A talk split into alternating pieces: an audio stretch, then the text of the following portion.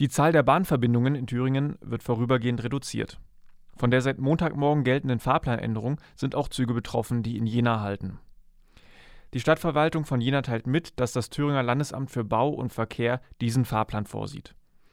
EB 21 zwischen Erfurt und Gera ohne Einschränkungen.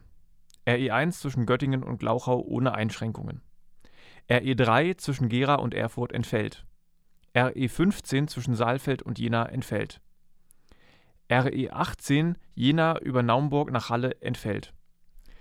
RB 25 und Franken-Thüringen-Express werden als Ersatzverbindungen für die beiden Regionalexpresslinien genannt. Verbindungen nach Leipzig und Halle bestehen stündlich jeweils alle zwei Stunden ohne Umstieg. Bereits in der vergangenen Woche hat der Jener Nahverkehr sein Angebot reduziert.